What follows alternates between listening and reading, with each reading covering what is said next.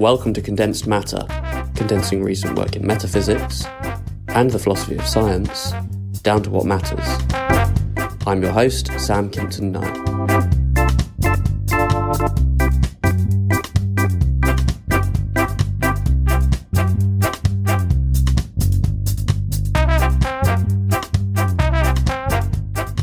focus of this episode is Alisa Bokulich's How Scientific Models Can Explain, published in Synthese in 2011. Imagine you're an architect designing a new skyscraper. You want to know if your design will be stable under a variety of weather conditions. So, you build a scale model of your design, point a hairdryer at it on full blast, and see what happens. Or perhaps you're trying to predict the trajectory of a pandemic, so you take what information you have about the transmissibility of the pathogen and the hospitalization rate of those infected and use this to calculate whether the health services will be able to cope. Perhaps your scale model skyscraper fares miserably when up against the hairdryer and topples over right away. So you change your design by making the base wider, subject your model to the hairdryer treatment once more, and what do you know, it's still standing. It seems then that the width of the base of the skyscraper, perhaps among other things, explains its stability or lack thereof. Perhaps your mathematical model of the pandemic says that the health service will be overwhelmed, so you tweak the transmissibility by assuming that people will be in less frequent contact and, ta-da, the health services stay within capacity. Here it seems that the ability of health services to cope with a pandemic is explained by, again, perhaps among other things, the transmissibility of the pathogen. In each case, you are constructing a model in order to better understand the world. Scientific models are pared down representations, which can be physical or mathematical, of certain aspects of the real world that scientists and engineers use to explain, make predictions, and better understand the world. But the world is a complex place, your skyscraper tabletop model and your mathematical model of the pathogen are greatly simplified versions of the complex phenomena with which you are ultimately concerned. So, one might wonder how such models could really be expected to tell us anything useful about the vastly more complicated world that they are attempting to represent. Alisa Bokulich is concerned with the question of how scientific models can explain. She reviews three different ways of answering this question before presenting her own preferred answer. The first approach that Bokulich discusses is to be found in the work of Carl Craver. Craver's suggestion is that the ability of models to explain consists in their describing mechanisms. We may give a mechanistic explanation of an analog wristwatch, for example, by describing how the various different cogs and gears interact to give rise to the movement of the hands and ultimately keep time. According to Craver, if we were to explain the workings of a wristwatch via a model, that model would have to describe the precise interactions between the components that make up the watch and which give rise to its timekeeping ability. Bokulich's concern with Craver's proposal is that the requirement that models provide a complete and accurate description of their target is too strong.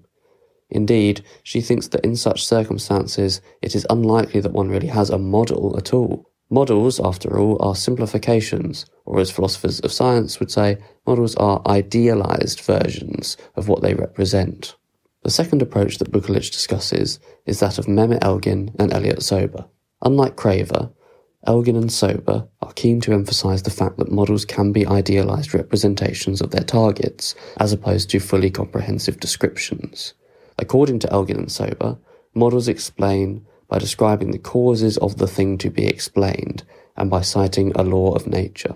An idealized model is explanatory on this account, so long as the idealizations are harmless in the sense that correcting them would make little to no difference to the predictions that the model makes.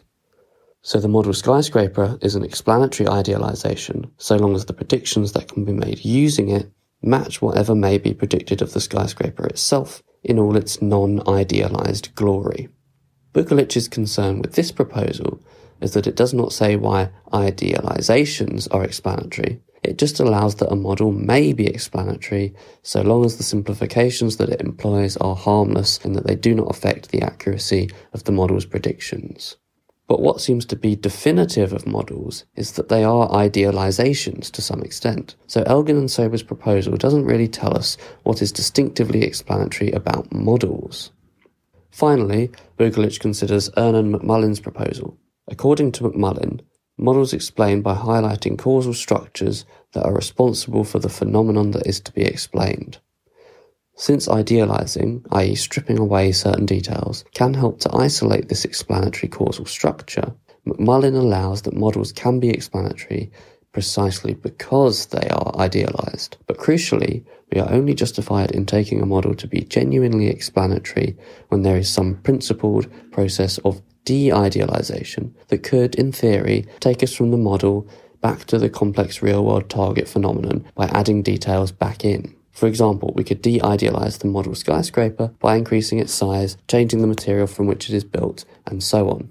Though Bokulich favours McMullin's view of models out of the three discussed, she is still concerned that not all explanatory models may be subjected to a principled procedure of de-idealization. Hence, she is concerned that some models are better understood as fictions than as idealizations. Those models that cannot be subjected to a principled de-idealization procedure are fictions. Bokulich motivates her own account of how models can explain with reference to Niels Bohr's model of the atom. Very roughly, according to Bohr's model, electrons are allowed to orbit the atomic nucleus only in certain discrete classical, i.e., Newtonian, as opposed to quantum mechanical, trajectories. Electrons can jump up to trajectories of higher energy by absorbing a photon or down to trajectories of lower energy by emitting a photon. With his model, that is a fair bit more detailed than what has just been sketched, Bohr was able to make various predictions and provide explanations about the behavior of atoms in the real world. However, we now know that the idea of electrons orbiting the nucleus along some definite classical trajectory is a fiction. According to quantum mechanics, atoms are more accurately understood as a nucleus surrounded by a probability density cloud that is determined by the quantum mechanical probability of finding an electron at any given point. Bohr's model of the atom and the quantum mechanical description of the atom present radically different pictures of reality. Bokulich argues that there is no principled way of de-idealizing Bohr's model of the atom that would end up at the quantum mechanical description. This poses a problem for accounts, such as McMullin's, of how models explain, according to which the explanatoriness of a model depends on there being a principled de-idealization procedure that could take one from the model back to the real-world target phenomenon. Bokulich's suggestion, then, is that Bohr's model is explanatory, not because it may be de-idealized to yield the quantum mechanical description, but because it exhibits a similar structure to the quantum mechanical description. More specifically, there are counterfactuals that are true of Bohr's model, i.e., if variable x in the model were changed in such and such a way, then variable y in the model would change thusly and solely, that mirror counterfactuals true of the quantum mechanical target. In more jargony terms, Bohr's model and the quantum mechanical description exhibit similar patterns of counterfactual dependence. What this means is that we are able to use Bohr's model to make predictions about real world atoms, and this, according to Bokulich, is evidence that the model really is applicable to its target phenomenon, the real world quantum mechanical atom. In short, the Bohr model is explanatory because it exhibits a similar structure to its target, the real-world quantum mechanical atom. This structural similarity can then be exploited to use the Bohr model to make predictions about real-world phenomena. But the Bohr model is better understood as a fiction than as an idealization because there is no principled de-idealization procedure that would take us from the Bohr atom back to the real-world quantum mechanical atom.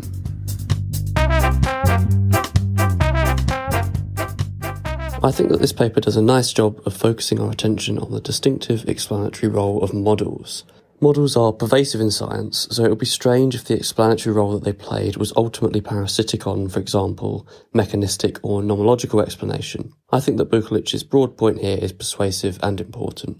However, my main concern with the positive proposal turns on its reliance on the notion of structure. Models explain, according to Bokulich, because they have in common with their targets a certain structure. But now we may wonder what this structure is exactly. Bokulich's suggestion seems to be that structure is a matter of patterns of counterfactual dependence. Similar counterfactuals will be true of model and target, but not the same counterfactuals. The same counterfactuals couldn't be true of model and target because model and target are very different entities. So the suggestion seems to be that these similar counterfactuals are indicative of a truly shared underlying structure that explains the similarity of the counterfactuals and accounts for the model's ability to explain real world phenomena. But now we may again push the question, what exactly is this structure? Is it something like a property or a universal that both model and real world target phenomenon instantiate? If so, there's some heavyweight metaphysics underpinning Bokulich's proposal, and this will make many philosophers of science uncomfortable. In the absence of more being said about this notion of structure that seems so important to the view, one might worry that the claim that models explain because they have a structure in common with their target is a mere placeholder account of explanation. Models explain because they are similar in some relevant way to their target. But we already knew that. The philosophical puzzle is in spelling out the nature of this similarity